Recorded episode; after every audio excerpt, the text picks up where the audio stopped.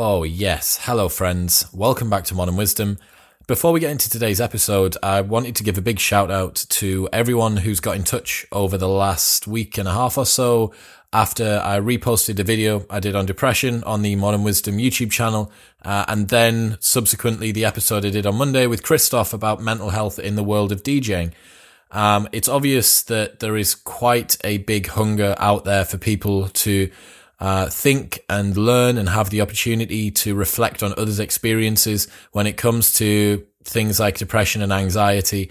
Uh, and with that in mind, I'm going to make a concerted effort to try and find some more guests and have some very interesting discussions centered around that. So yeah, it, it's really cool to hear people resonating with the content and the stuff that we put out.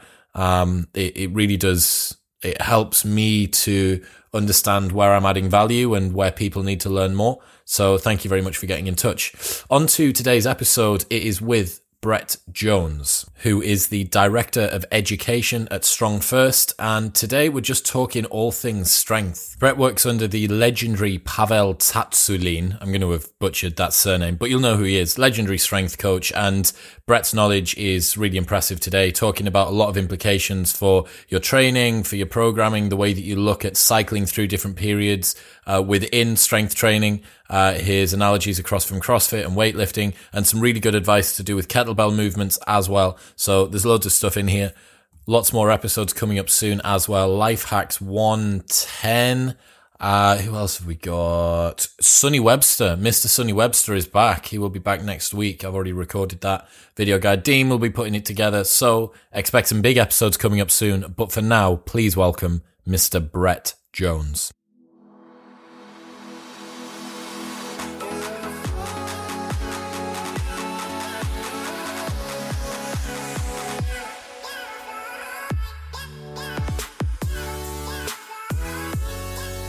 I'm joined by Brett Jones, Director of Education at Strong First.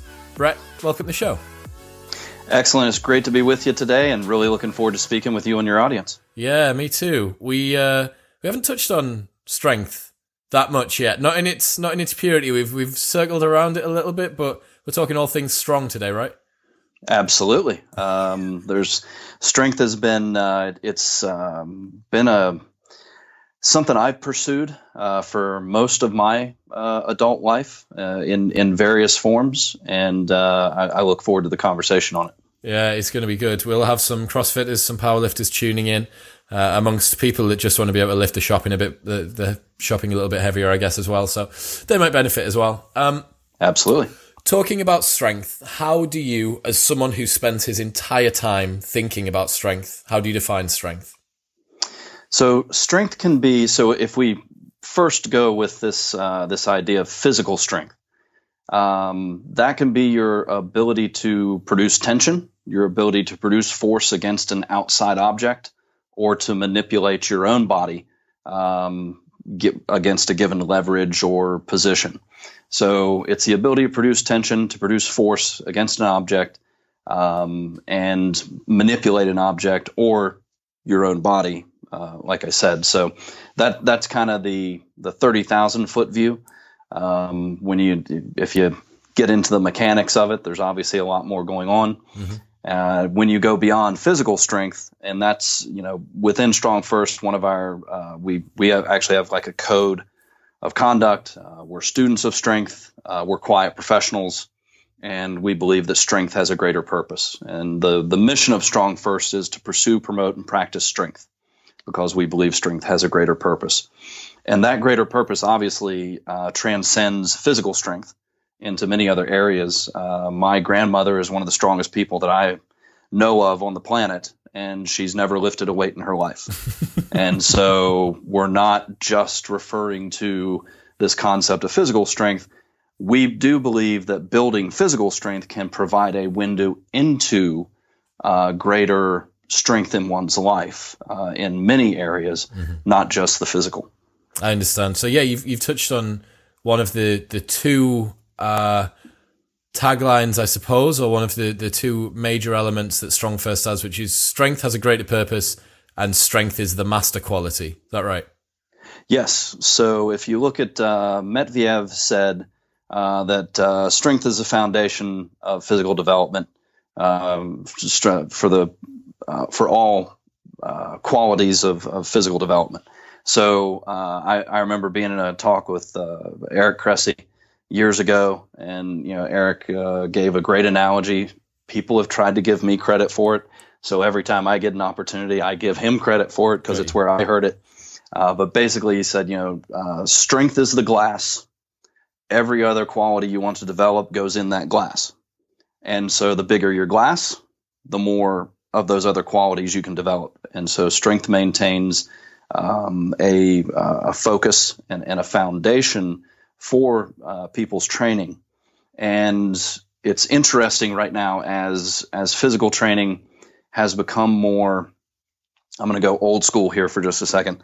So, if you look at some of the ancient training systems, and I'm drawing back to the Greeks and the German Turnverein system, and uh, some of the some of the other old training systems, which primarily came from training military and and uh, and warriors and, and things of that nature, uh, they really had three main components to them. There was a martial component, uh, which was your ability to respond appropriately to aggression. And you could easily look at that from a martial arts or military perspective, and that makes very good sense. There was a restorative component because learning the martial tended to knock you out of center. And so you needed techniques for health and recovery and mm-hmm. regeneration to be able to go do the other stuff again. And then you had a pedagogical body of knowledge that uh, supported the other two fitness has become our martial art. Fitness has become the thing. So our pillars of training have switched to where now our training, our fitness has become this uh, thing that we do uh, for itself. Uh, whereas we used to get fit to go do other things. You know, the restorative component in the ancient systems was meant to just allow you to go practice the martial stuff more. Mm. Um, I'm a very exciting guy. I enjoy hiking. So my my training at this point supports my hiking, mm-hmm. and and not in addition to my own training and training of my students and the teaching that I do at certs and things of that nature. Um, so since fitness has become this martial art, this mm. thing uh, in and of itself, um, that that's changed some of our uh, relationships with with some of these modalities, strength training being one of them.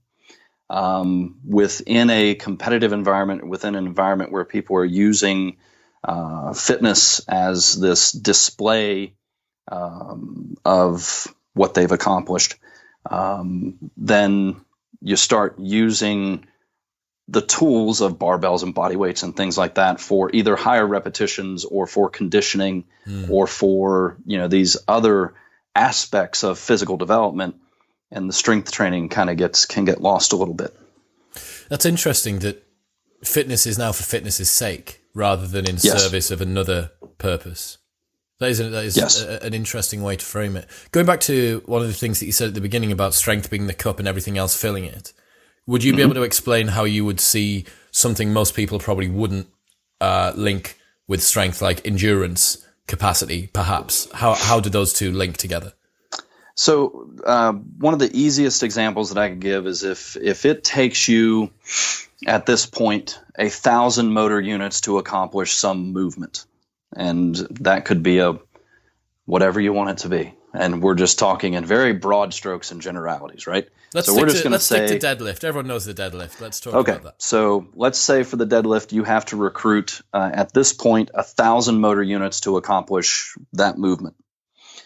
If I increase your strength, your neural efficiency, your recruitment, your um, your structural ability, uh, your ability to produce tension, uh, and that that efficiency, because we we do look at strength as a skill um, you know, people, uh, very few people look at somebody shooting free throws and go, wow, he's a really good free throw shooter, but he just has good technique. Um, they just say he's a good free throw shooter. Mm. Um, within strength training, there, there can be the excuse, well, he's not that strong. He or she isn't that strong. They, they just have good technique. Like, but strength is a skill. Mm-hmm. And there are, we'll talk about it more later, but you know, there's, there's uh, people that spend lives 20, 30, 40 year careers trying to get better at one or two or three exercises. Mm-hmm. So it's not. Uh, it, it is. It is a lifelong pursuit. Um, so let's say due to our training and everything, I take that thousand motor unit requirement and I drop it to 500. How would you do that? Uh, via good strength training. So, So you become broad strokes. You become well, yes, because if neural efficiency increases, if my ability to recruit, and we're going to sound like I'm going to sound manic here for just a second, but let's take a little side journey. Uh, we refer to being a strength professional. And when you look at, uh, let's use the bench press as an example. When you look at a strength professional on the bench press, and they, they've actually done this with some EMGs and looking at it, this efficient transfer between muscle groups uh, during something like the bench press. When a strength professional gets wedged in and they begin their bench press, there's this really smooth transition from lats to pecs to, to shoulders to triceps. And it's like being in a Formula One race car, right? Boom, boom, boom, boom. You don't even feel the gears change. You just go faster. Mhm. Compare that to somebody who's learning how to drive a stick, right? You're gonna get you're gonna get whip, whiplash and, and damage your neck because you know they're uh, uh, you know they're shifting gears and it's Mhm. it's really herky jerky. Mhm. And you see that in somebody who's a novice at the bench press. They'll bring it down if they don't bounce it then they'll bring it down and then there's this big push and there's nothing coming behind it. Mhm. so it, it fails and comes back down or it, it fails and then the second muscle group kicks in or you know however you want to phrase it. And so the the strength professional has learned how to have these really smooth transitions throughout a range of motion displaying producing force against an object or whatever. Um, so yeah that efficiency um, leads to the ability to have greater tension, greater efficiency throughout the movement. So I am kind of staying away from some of the um, mechanical properties at the moment Mhm. and referring more to the neurological. Um, so through good strength training, I make you more efficient, and now I get to the point that as a result of increased, uh, better recruitment, better efficiency, um, potentially better quality of the tissue, um, now that 1,000 motor unit effort is a 500 motor unit effort. Mhm. How many more times are you going to be able to produce that 500 motor unit effort? Because now you have 500 motor units in reserve. Okay. So as those initial 500 fatigue, you just start tapping into the 500 we now have in reserve, and your endurance has increased at, by means of increasing your strength. Mm, so the work capacity's gone up because it's less effortful to achieve the same movement. Yes. Okay, that's interesting. So we we kind of circled around it for a little bit. How how do you uh, contextualize strength, or what are the components of strength? Wow, that's uh, that's a, a, a broad uh, topic. Fair point. Fair point. Indeed. So, um, because if if we're sticking with the physical, Mhm. then um, there is. Uh, so let's break that into the neurological, uh, which is the patterning, uh, the efficiency between muscle groups, and really, you know, having uh, a really high level of skill in that movement. And when you dive down and you really dig into something like a deadlift or a bench press or a squat or a clean and jerk or whatever you want to dig into, um, a one arm push up, uh, whatever a case may be, Mhm. um, that neurological aspect, um, your ability to bring uh, your intra-abdominal tension, your high tension techniques, your efficiency uh, transitioning through the muscle groups, that neurological aspect is is really key. And uh, that means uh, one of our key programming principles is we we keep a continuity of the training process. So if I'm going to look towards building strength, I'm going to be doing the same exercises for a, a good period of time Mhm. to allow time for this learning and efficiency and gaining of skill. If I'm switching exercises every four weeks, um, I, I doubt there's been a successful Olympic lifter uh, that has changed exercises every four weeks. um, they may be modifying their routine within the context of, of uh, trying to optimize the clean and jerk and the snatch, Hmm. uh, but they're going to work on the clean and jerk and the snatch. Mm. um, and then highlight areas that need attention. So this continuity of the training process is going to stick with us. So, from a neurological standpoint, we're really focused on this concept of strength as a skill and uh, practicing and pursuing our strength over time mm-hmm. uh, via the continuity. From a more structural standpoint, now we're talking about the tissue quality, and uh, there's all of these things that happen within a muscle uh, that produce movement. Uh, you can go down to the the um, the muscle fibers and and look at the cross bridges and actin and myosin and uh, myokinase and and you've got uh, the calcium going in and out. You you know you have this really um, complicated physiological thing. Um, and of course, the energy to do that via the ATP and the mitochondria and um, uh, all of these things. So there's there's there's these two uh, I prefer to treat the physiological aspect as kind of a black box where we do things and we get a response, and I don't necessarily need to understand all of the details that's happening in the black box. Mm-hmm. Um, and actually, from a computer standpoint, there's a lot of uh, artificial intelligence algorithms and things like that that are basically treated like a black box. They actually don't understand what's happening inside the AI box. Mm but we get results that so come in, out the, the, other side. The input's controlled, the output is what you want, and the process in the middle doesn't really matter so much, I don't suppose, as long as the output is what you wanted. Yes. I like it. So we, we, we get kind of bogged down into the physiology because it's fascinating. Mm. I mean, you talk about the one of the things that, that we work on is this balance of tension and relaxation. And so it sounds weird for a guy that's all about strength to be talking about relaxation. But if you're not able to relax, you can never fully bring your strength to bear. Mm. And from an athletic standpoint, if I'm walking around half tight all the time, I'm neither efficient or fast or powerful. So I have to be able to relax. Well, relaxation actually takes more energy in the muscle than contraction. Is that true? Because now you have to yeah, you have to pump out the calcium that gave you the cross bridges and the and the contraction. Now you've got to pump that out in order to create the relaxation. And so there's this um, there's this balance to be achieved, and uh, your skill at relaxation can enhance your strength and your ability to produce power and, and force and things of that nature. So but that's complicated. Like there's a lot going on in there, and I'm I'm a, just a good old knuckle dragger. I like uh, I like you know lifting and doing the fun stuff. And um, while I have gone down some of the rabbit holes of the the complexity, um, you can still read the research and see how conflicted we still are mm-hmm. on things mm-hmm. like hypertrophy mm. and uh, other aspects of muscle development. Um, so there's there's a lot going on there.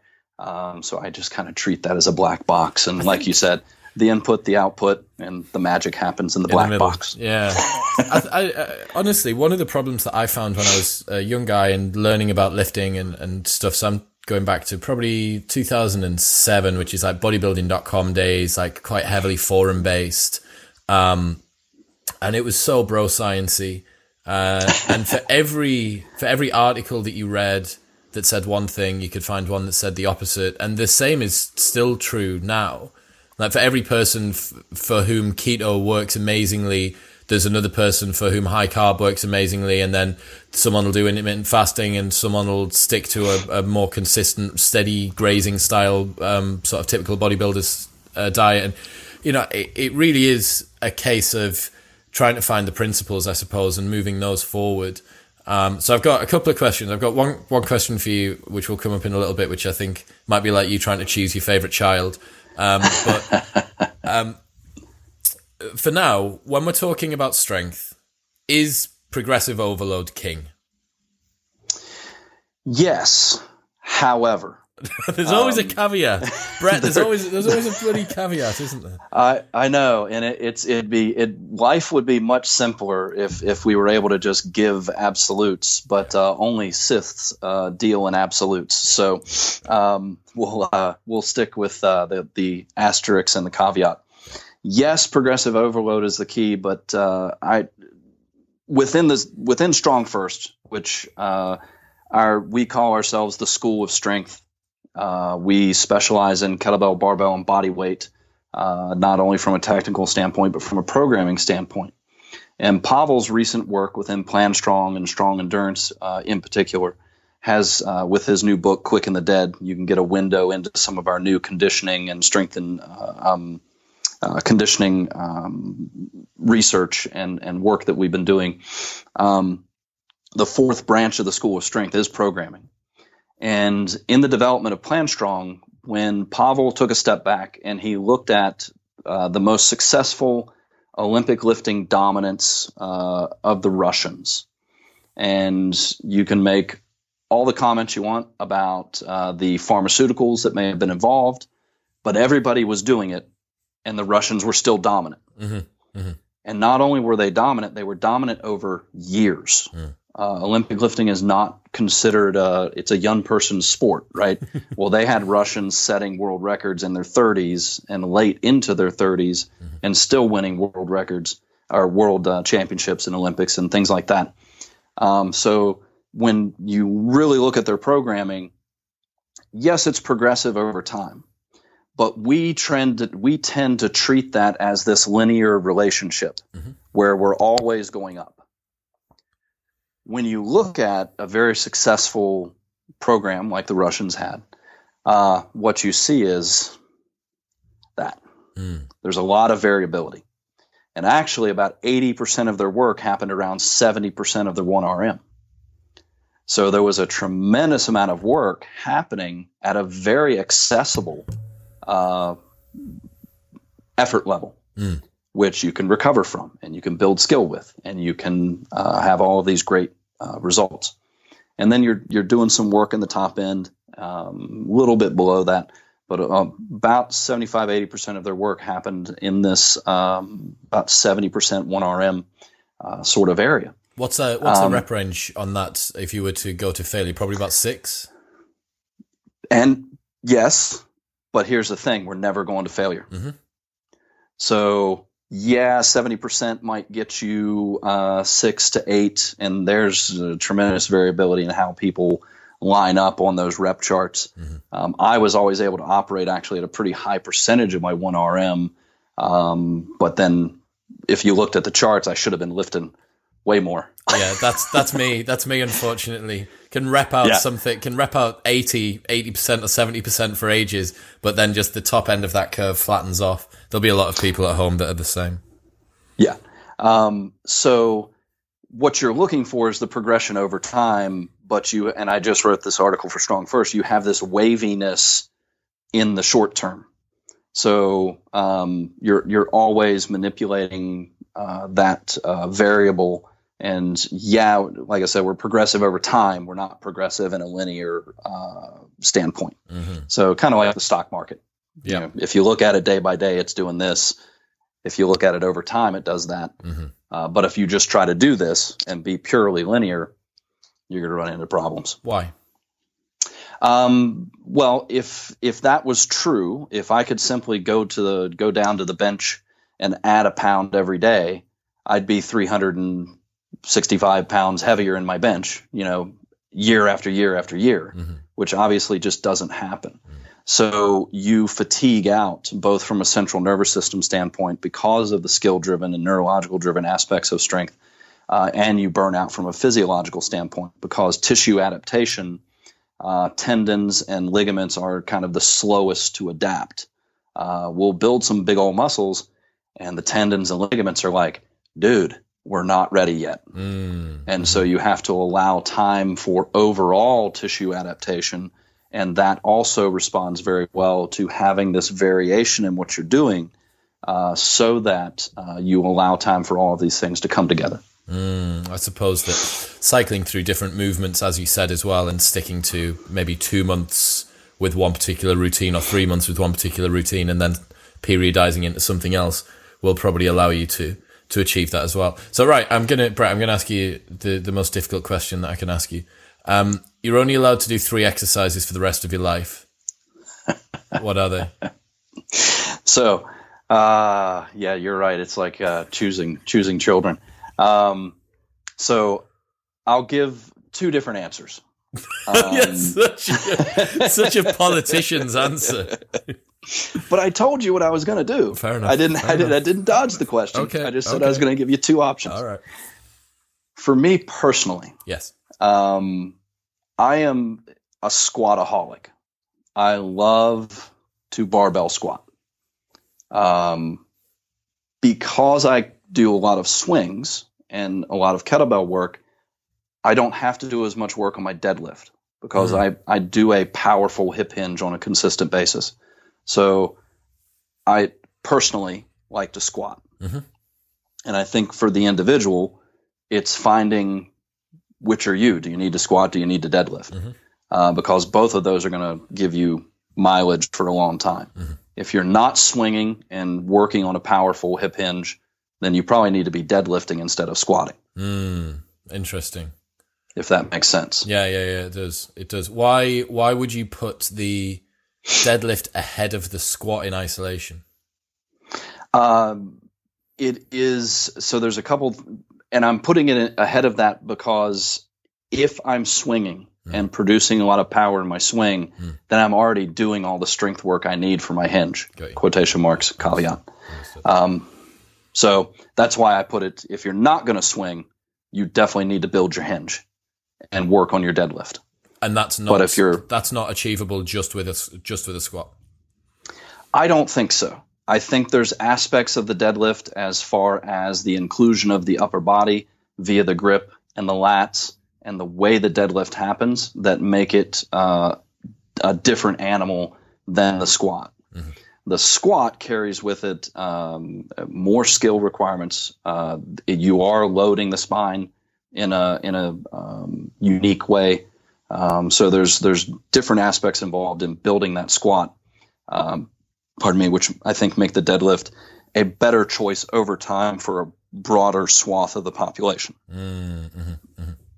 Um, so that's kind of the uh, from a symmetrical stance standpoint.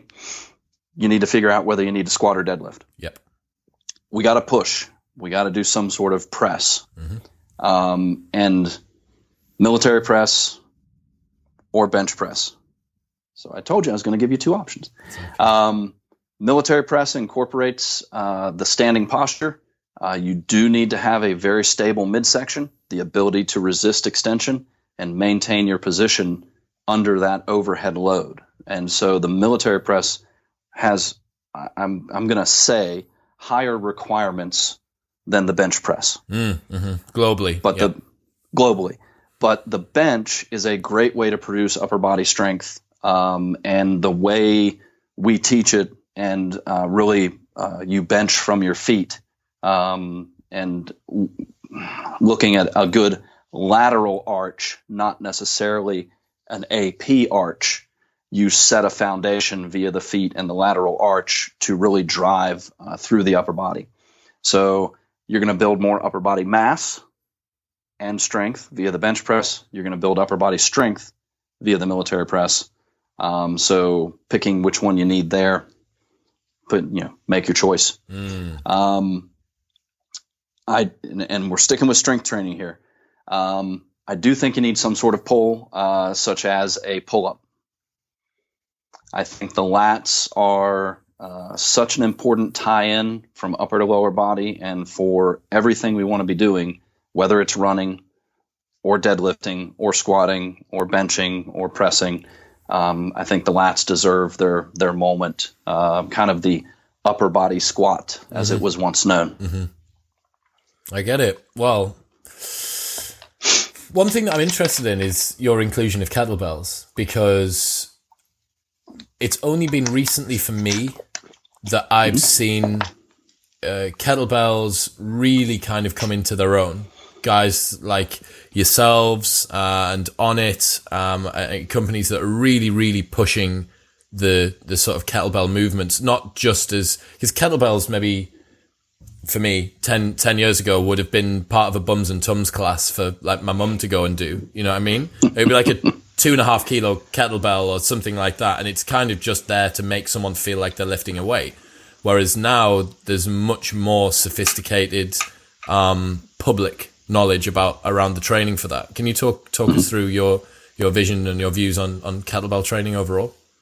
Absolutely. Um, it's something that I've been, I first got um, certified uh, with Pavel uh, in February of 02.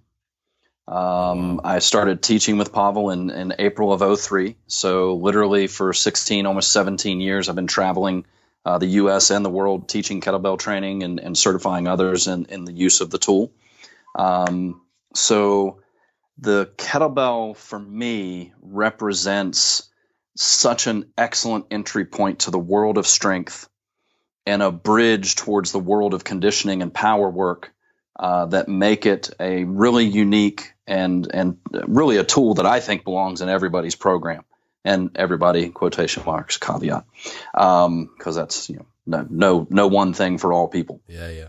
So um, I think the thick handle and offset center of mass make it a very different and alive tool in your hands where now you're controlling this rotation or movement of this center displaced center of mass or that displaced center of mass is actually guiding you into better positions during the movement. It so it requires uh, a, a, a increased level of alignment with integrity under load and i'm grabbing that from gray cook one of my other mentors and uh, so, via the get up and the press and things like that that take advantage of this offset center of mass, uh, you have this alignment with integrity under load, which builds this kind of great postural control, which helps set the foundation for a lot of the strength and the power work that you want to be doing. And so, the kettlebell, in my mind, and what I've seen over the, the last, you know, um, 17, 18 years of using the tool myself, um, I, I think it, uh, it really fits a need for people that a dumbbell, a barbell, uh, kind of don't provide mm. because mm. that that weight centers with your uh, grip instead of being offset. Uh, an old joke for us is you uh, can't swing a barbell between your legs uh, more than once, and so the the the kettlebell allows you to achieve this really unique loaded eccentric position, which has tremendous carryover for anything athletic. And uh, from a power standpoint, um, I think Zatsiorsky and, and, and others would put it in a power metric uh, category, not plyometric. But it still produces, um, I can produce three, three and a half times body weight eccentric load at the bottom of a 24 kilo mm. uh, kettlebell swing because it's so dynamic, right? Exactly, and that loaded eccentric really is unique. So I, I think kettlebells fulfill uh, check a lot of boxes, and you'll see this if you look at Quick and the Dead. Um, once you've built a base of strength, power training has a lot to offer, and you have to be strong enough to be powerful. And mm. so we're still not forgetting that strength is the foundation.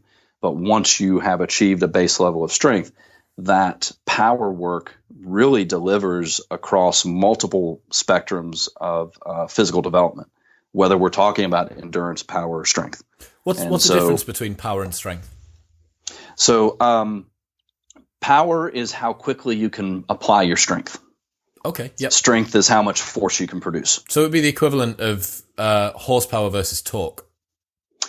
Yes, I, I I'll go with that uh, analogy yeah. very e- very easily. Yeah, like yeah. a torquey a torquey engine might not be quite so fast, but can pull a very heavy load. A high brake horsepower engine can go very quickly, but might not be able to pull such a heavy thing. And then yes. in between the two, you have a, a midpoint. Okay, okay, yes. yeah, yeah. So we will have a lot of CrossFitters and other strength athletes listening, but CrossFitters especially. We're about to enter the Open, which is a period mm-hmm. during which uh, there will inevitably be kettlebell swings. Would you be able sure. to talk us through how you see the optimal kettlebell swing, or what the some of the coaching cues are that you look for that you think most people might might mess up with? I think um, if if I were to give um, one piece of advice, uh, well, we'll make it two. uh, number one is patience. True power means you're patient enough to allow that power to come to fruition. So it means at the top of my swing, and if it's if it is the games and you are doing the overhead swing, mm-hmm. fine, you got to do what's required for the competition. Mm-hmm. Um, it's waiting for those arms to re. I'm gonna just pull my uh, camera off the. Yeah, yeah, Yeah. Um, you have to wait for those arms to reconnect for your to your ribs before you hinge. Then you have to allow yourself the time to hinge before you hit the quick turnaround. And now you got to be patient, keeping the arms against the body as long as you can, so you have this full transfer of energy from the hips and midsection to the arms and the bell. And so, what I see a lot of people do is they rush that. They hinge too early on the way down. They're trying to come up too quick on the way up, and they're letting the arms disconnect before they've fully expressed the power from their hips. So, if they would display patience at those three stages, wait long enough for the arms to reconnect on the way down, give yourself time to hinge, and then keep the arms against the ribs as long as possible as you're producing power through the ground, you're going to find a much more powerful swing and better transfer of energy. Um, so that more than anything, if people would display some patience, um, they're going to be they're going to be a lot better off. I can definitely Uh, feel in myself when I'm doing a heavy kettlebell workout, uh, especially when we, we are going uh, to the overhead standard from CrossFit. Um, I can tell when that excitement during a workout takes over my form. Uh, and I know that when that's happening because my traps get pumped. And it's because I'm going to guess because I'm upright rowing that, that weight up and overhead, that pull and pop, pop, as opposed to Yes. allowing myself to swing through and then taking Yes. it from there. That's Yep. interesting. and that's so when and when you look at it from a timing perspective um, and it sounds like you know oh he's saying you know be patient. It's the every rep's going to take so long. And it's not. It's just being patient enough to allow those things to happen in the proper timing and sequence um, you'll actually you know the, the rep speed will be not that much different but it will be that much more powerful and efficient because now it's happening in the correct sequence. It's a hell of a lot You're quicker not when you having to don't have it. to put the barbell, uh, the, put the dump, the kettlebell down. It's a hell Yes. of a lot quicker when you don't have to take as many, when you take like half as many breaks, perhaps because you're moving better. Okay, so that's that's the first one. And what's the what's the what's the second the second cue? Well, I, I went so long into the first one that I'm, I'm oh, okay. Sync your breathing. Okay, So interesting. now, and there's, I'm going to give you the kind of, there, there's a, uh, uh, we'll call it a boilerplate answer. And then knowing that there's uh, techniques and strategies to optimize the breath during an extended effort. Uh, so we have a competition within StrongFirst called the TSC, the Tactical Strength Challenge. And one of the aspects of that uh, competition is a uh, max snatches in five minutes. Um, so, and we have people that will achieve with a 24 kilo bell, and some with a 32 kilo bell. We'll have people achieving 120, 130, 140 reps within five minutes. Um, it's oh, it's it's it's awful. Um, as soon as I recover from it, I'll do it again. Yeah, Um, but so, you know, the sniff in to have good intra abdominal pressure and, and, and bracing during the hinge, and then having the forced exhale match with when the hips finish. Um, that sinks your power so that your power is efficient uh, over uh, uh, a number of reps. okay.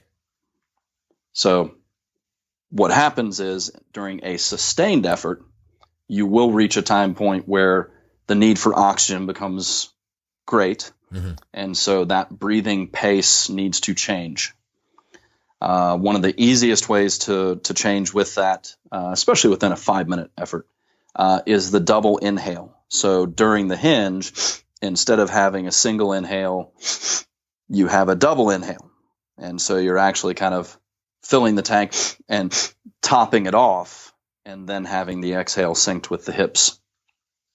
Um, and then there's ways to have multiple breathing cycles within every rep. And so there's uh, double breathing. We're really So getting into the nitty gritty here. Then I guess this is how you get Yeah, 130, exactly. 130 kettlebell snatches in five minutes out.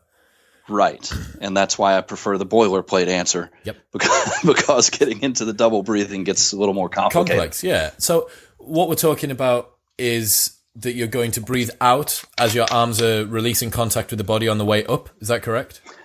Yeah, I would I would sync it more with the finish of the hips. Okay. Rather than thinking about the arms, but you are not releasing the arms from the ribs until the hips finish. So Understood. yes, understood. Okay, um, and then as you're coming back down, you're taking the breath in just before you begin to hinge. Uh, yes. So when you hit the bottom, you've got that bubble of intra-abdominal pressure that Uh-huh. gives you something to then produce force against on the way up. Yes, there's definitely been times I can think of. I'm sure that the listeners will be able to sympathize as well when you are breathing too much and you just get out of time and you're fully exhaled at the bottom th- as you're swinging a kettlebell through your legs and it feels like someone's come up behind you and kicked you in the middle of the arse and you're like Yeah. nearly fall forward into the into the workout which is not nice Not great.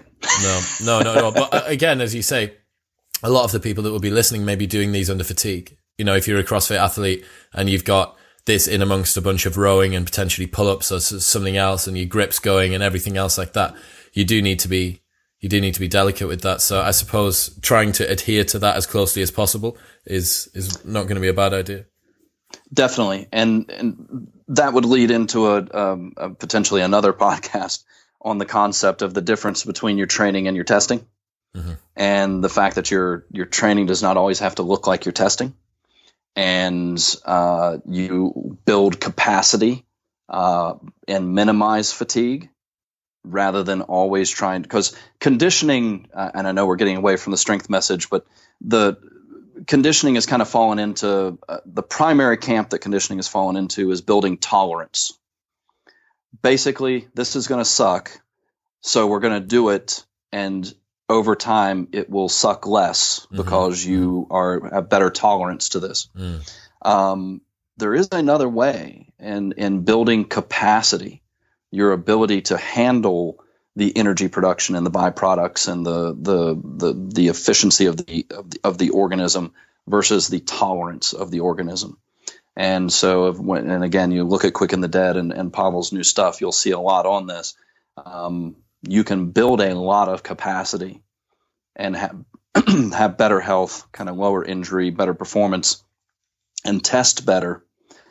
But if you're always testing yourself and you're burning that candle hard, it's like having uh, NOS. It's like having nitric oxide on your car. Mhm. Well, if you're using that to go pick up a loaf of bread, um, you're going to burn out your car. You want to save that for that one moment where you need that extra boost. Is that where the seventy percent or so window appears to be optimal? Is that one of the reasons why that will be in there as well? It is.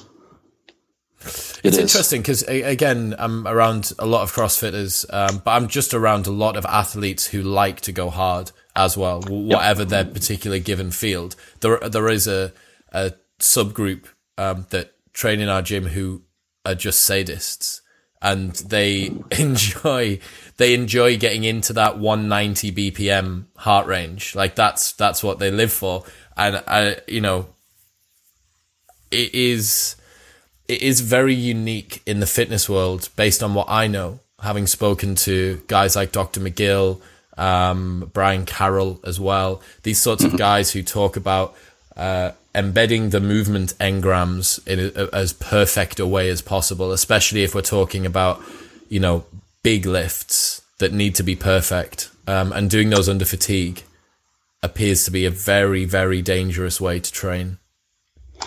Uh, yes, I, I would I would agree with that.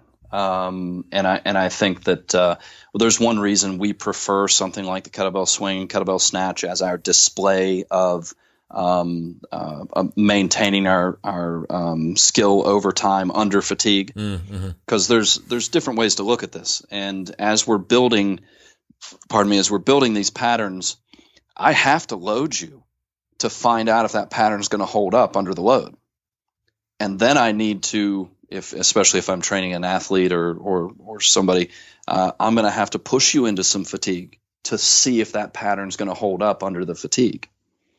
And it's my job as a coach to know when to pull back because Mhm. you're not handling the the fatigue uh, and the form or the load in the form. And so that's where my skill comes in to say, no, that's enough for today. Or yes, you can push, go a little further. Um, so you, definitely, yeah. Can you suggest any uh, heuristics or rules that people who don't have a coach that's on hand can use? So it's re- I, I would uh, I'm gonna I'm gonna couch this in a couple of different ways. Uh, I would say that rest is the single most abused training variable. Hmm. We we don't rest enough. Um, and I remember years ago when the high intensity interval training really became popular and was basically a response to this idea that nobody had time to train. And so here comes this high intensity interval sort of protocols and uh, Tabata uh, which nobody's ever done Tabata outside of the original Tabata research. It's it's a miserable uh, thing to to even think about, much less endure. And it, and just because you're doing you know burpees for 20 seconds on, 10 seconds off, you're not doing Tabata.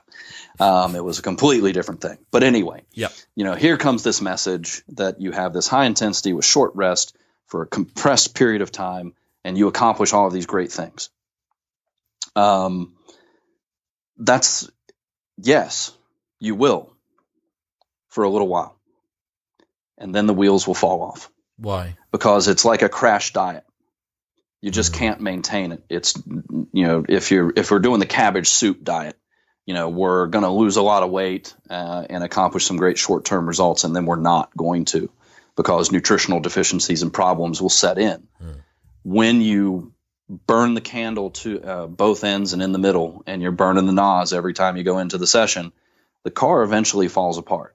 You just can't handle that level of stress over that period of time. You exceed the ability of the organism to compensate and recover from that stress. Um, and again, we're back into the capacity versus tolerance discussion. And I would rather build capacity and have this uh, health aspect to my training um, I'm an ancient 48 years old, and I, I can tell you that uh, I, I, enjoy the health uh, aspect of my training. Um, from a strength standpoint, you know, I was the 11th guy in the world to bend the red nail. I've accomplished a, a good number of grip strength feats, um, some decent, not great uh, powerlifting numbers, uh, raw. And so I, have built my strength and I, have worked on that end of things. I've snatched a kettlebell a bunch of times and worked on the conditioning end of things. Um, but the only place health comes before or fitness comes before health is in the dictionary. Your your training should be driving you towards a, a better uh, standpoint as far as your health is concerned. And we may sacrifice that from time to time in order to accomplish a performance goal certainly if your goal, uh, I was working with a guy at a workshop and his goal was to bench 500. And he was doing whatever it took. And you can read into that whatever you want to. He was doing whatever it took to get to 500. And I gave him a couple of mobility techniques and things to work on because he was really suffering uh, with his shoulders. And but he was going to do whatever it took to accomplish that goal, as long as he's willing to change goals.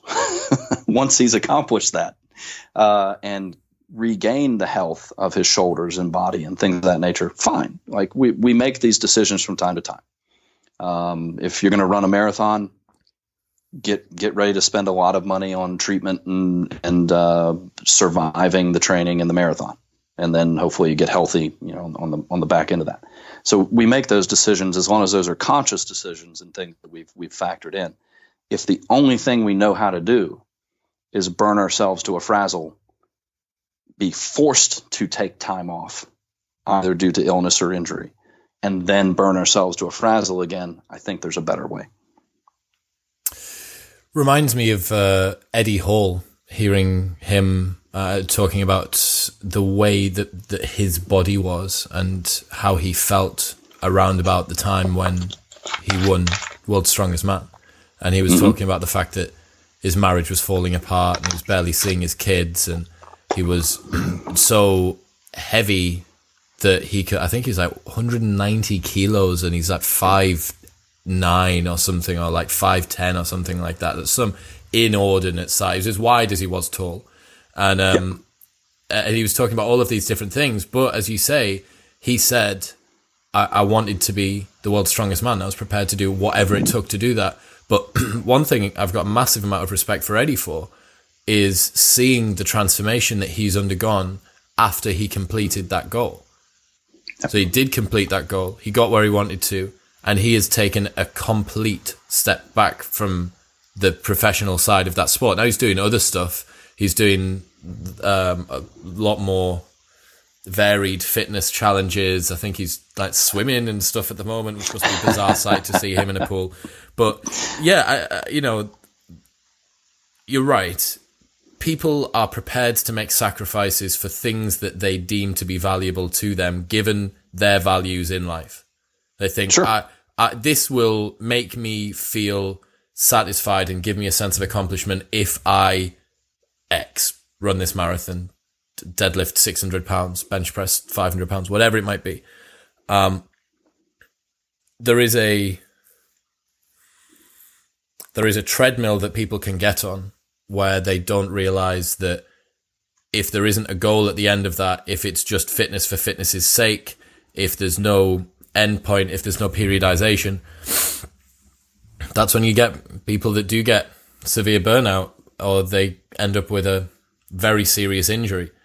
Um, so yeah, you, you mentioned about one of the ways that, that people can self judge when they're pushing themselves too hard uh, and when they potentially need to move back towards capacity. So, um, so with with let's go within a session because I think that's important. Um, if your rep speed is slowing down, if your so your tempo changes. Mm-hmm, mm-hmm. Um, and I, I have a very easy metric on that. If I'm doing swings and I know 10 swings takes me roughly 17 to 18 seconds, if that 10 swing starts taking me 20, 21 seconds, um, I'm slowing down. Uh, I am beating the proverbial dead horse. It is time for me to stop or increase my rest periods. Mm. Um, so seeing tempo change, um, exceeding about an eight out of ten on an RP, um, unable to catch your breath. You know, you're not able to recover before the next set. I've been a slave to the clock for years, and have over the last couple of years uh, worked very hard to free myself uh, from the clock and allowing myself better recovery and not surprisingly seeing better results uh, in my training. Um, so those are just some some easy kind of stop signs that that we talk about within StrongFirst. That uh, you know, within a session, within a set, within a session, within a, a uh, training session, we look for those things. Um, the I think it's very interesting. Um, I was asked one time on a podcast what my favorite recovery strategy was. And I think it's interesting that we have an entire cottage industry of recovery strategies that have grown up around this idea of how do I recover from the training that I'm doing? Well, my answer was proper programming.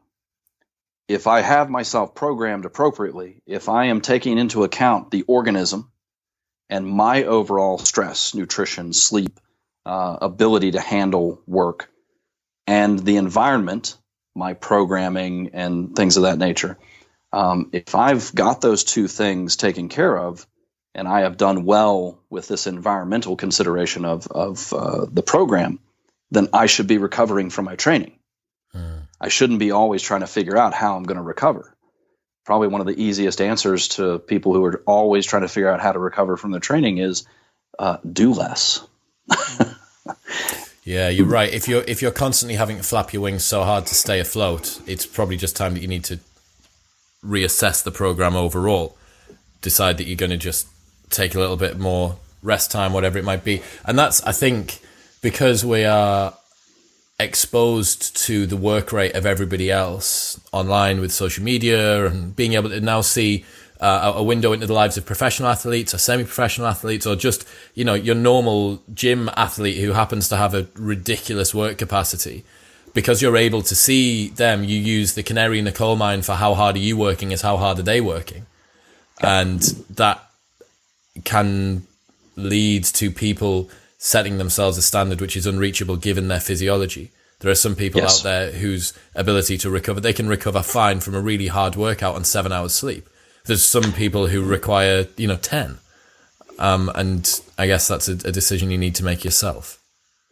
It is, and and if you're if you're mindful of your recovery and your health and you know things of that nature, and and you know if you're constantly dealing with a, a and I mean quotation marks injury, um, you have a pain problem or thing that you're constantly having to manage, you're probably pushing too hard. If you're you know if illness is a repeated thing for you, you're probably pushing too hard. Um, and you have to take in overall life stress into consideration.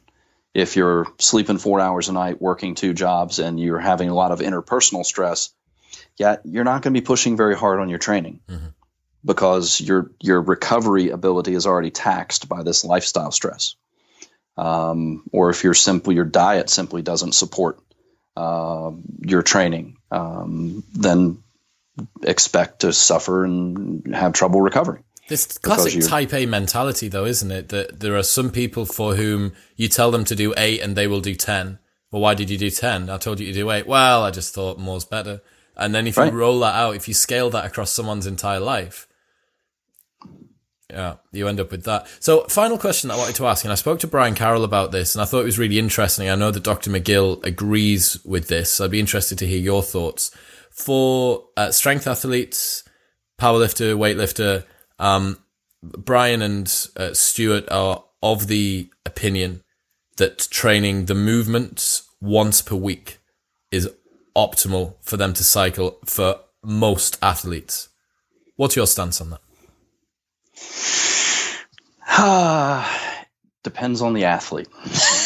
for the broadest cross section of athletes that you know, what would you say?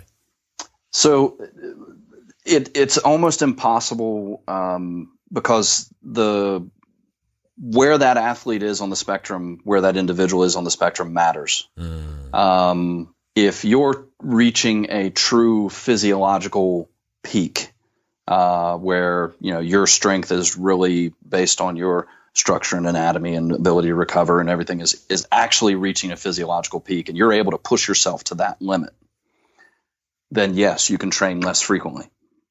But if you look at the Russian powerlifting team, they bench seven days a week. No way. Yeah, they bench but every it's day. because it's because they're and multiple sometimes multiple sessions in a day. It's because their training is very wavy. Brett, forget, the, very, forget the wavy stuff. They do bench days every day of the week for the Russians. What's going on? Uh, if you look at Sheiko and and uh, the the Russian powerlifting team, uh, they uh, they do a lot of work. Um, and so there's there's kind of this classic uh, American powerlifting uh, sort of mindset. Mm. Ed Coan, uh, Marty Gallagher, uh, Karwoski, um, a lot of classic American powerlifting that is very linear. It is working each main lift once a week. Um, there's the Russian method, which has multiple sessions per week both have had their success stories. Yeah. Um, it's figuring out which one you tolerate and where you are on that spectrum that would dictate those uh, decisions. If I'm working with a younger, uh, in their progression, if I'm working with a younger physiological age athlete, uh, and that can happen at any age. I could be working with a 50 year old who's just getting into strength training and they're at a very young physiological age. Um, that individual I might want to deadlift five days a week because I'm building that pattern and they're still grooving it. Uh, practicing it once a week is not going to get them to a skill level where they can actually build mm. an appreciable level of strength. Um, but yet, if that's the 30 year old athlete who really has been pushing hard and is nearing a physiological peak, yeah, I might be deadlifting them once a week. Mm. Uh, I love how I love how Russian the Russian approach is. It's like the most we we do bench today and and yeah. tomorrow. Like every What do we day. want to get better at? I want to get better at bench. Guess what we're going to be doing? be benching. we're going to be benching. So yeah, it is uh, it is a very utilitarian, um, uh, minimalist sort of uh, mindset, and um, we we get into muscle confusion and you know all of these different things, and and the pursuit of building strength um, actually means dedicating yourself to a very narrow uh, window of things that you're going to be doing. Now, you look at something like Westside, where Louis Simmons not only had, um, and there's Westside's very interesting, but they were trying to optimize three lifts. But Louis has like 200 assistance exercises for the bench because he would spot a weak spot in your bench and had a drill to address that weak spot. So it wasn't variety for variety's sake. It was variety meant to progress you in that main goal. But the goal never changed. The continuity of the training process was always there. Um, and that, you know, strength training means dedicating yourself towards a goal of building strength uh, and doing that over time and having this continuity of training process um, that leads to success. Isn't it interesting that there's so many different paths to achieving the same goal that you have Russians competing with Americans, stepping onto the same platform within minutes of each other, but some training methodologies that couldn't look more different in some ways, or that Absolutely. you have the guys from Westside in the, the the equipped leagues who are going up against other people who may never do anything other than big compound lifts. They might their, their accessory work might be pull ups, and that's it. Or you know, right. it's so I find it fascinating that there are all of these different routes, and it comes back to what we said at the very beginning, right? Where it's like you can find an uh, proof for effectiveness or proof for ineffectiveness for pretty much everything. So at the end of the day, this is a nice way to round it off, I suppose. Does the training methodology that you choose come down to personal preference for the one that you can adhere to the the most and that feels the best for you? And how, how are you supposed to select? I have this myriad of training uh, opportunities in front of me. How, how do I choose? So I, I think to get started, let's start there. To get started, uh, the basics work. Three to five sets of three to five reps, three to five days a week. Um, just to keep it as simple as possible with with some variation in, in what you're doing.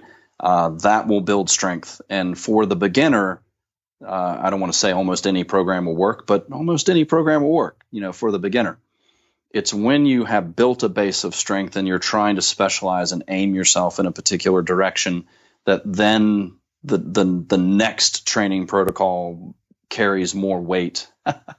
Strength training joke. Um, carries more weight in, in how you're going to uh, succeed uh, in that. Uh, keeping in mind health and, and progress, um, you know, as long as you're being mindful of those, then you got to know when to stop a routine and make a change. You don't want to, uh, and I know um, the the I've seen it referred to as struggle porn, uh, mm. where there's this message out there that you got to grind and you're going to grind and you're going to grind and you know, you put all these hours in and you grind and and believe me I I, I put in the hours and and uh, that's not a, a problem for me. But you can grind too far and too deeply and cause yourself problems. You you don't want to quit before the process comes to fruition but you got to know when the process isn't going to come to fruition and you got to make a change. Um, so kind of a dichotomy there uh, to to work with. So um, figuring out whether you're a high volume or low volume athlete, I think, is one of the most important distinctions from a strength training standpoint. And I have friends of mine that can handle a very high number of lifts per month. I am not that person. I am not a, a high volume uh, trainee. Uh, if I do a high volume routine, it needs to be um, um, six weeks small to windows. eight weeks, and yeah, small windows, and then get away from it uh, because the the siren song of volume uh, becomes a little too strong and you do you. overload yourself. Exactly. I love it. Brett, thank you so much for today. It's been great. If the listeners want to find out some more info, what the books been that we've cited today and where else can they head? So if you go to strongfirst.com, uh, you'll find uh, everything there from the community forum, our articles and and things of that nature. A lot of information uh, available there.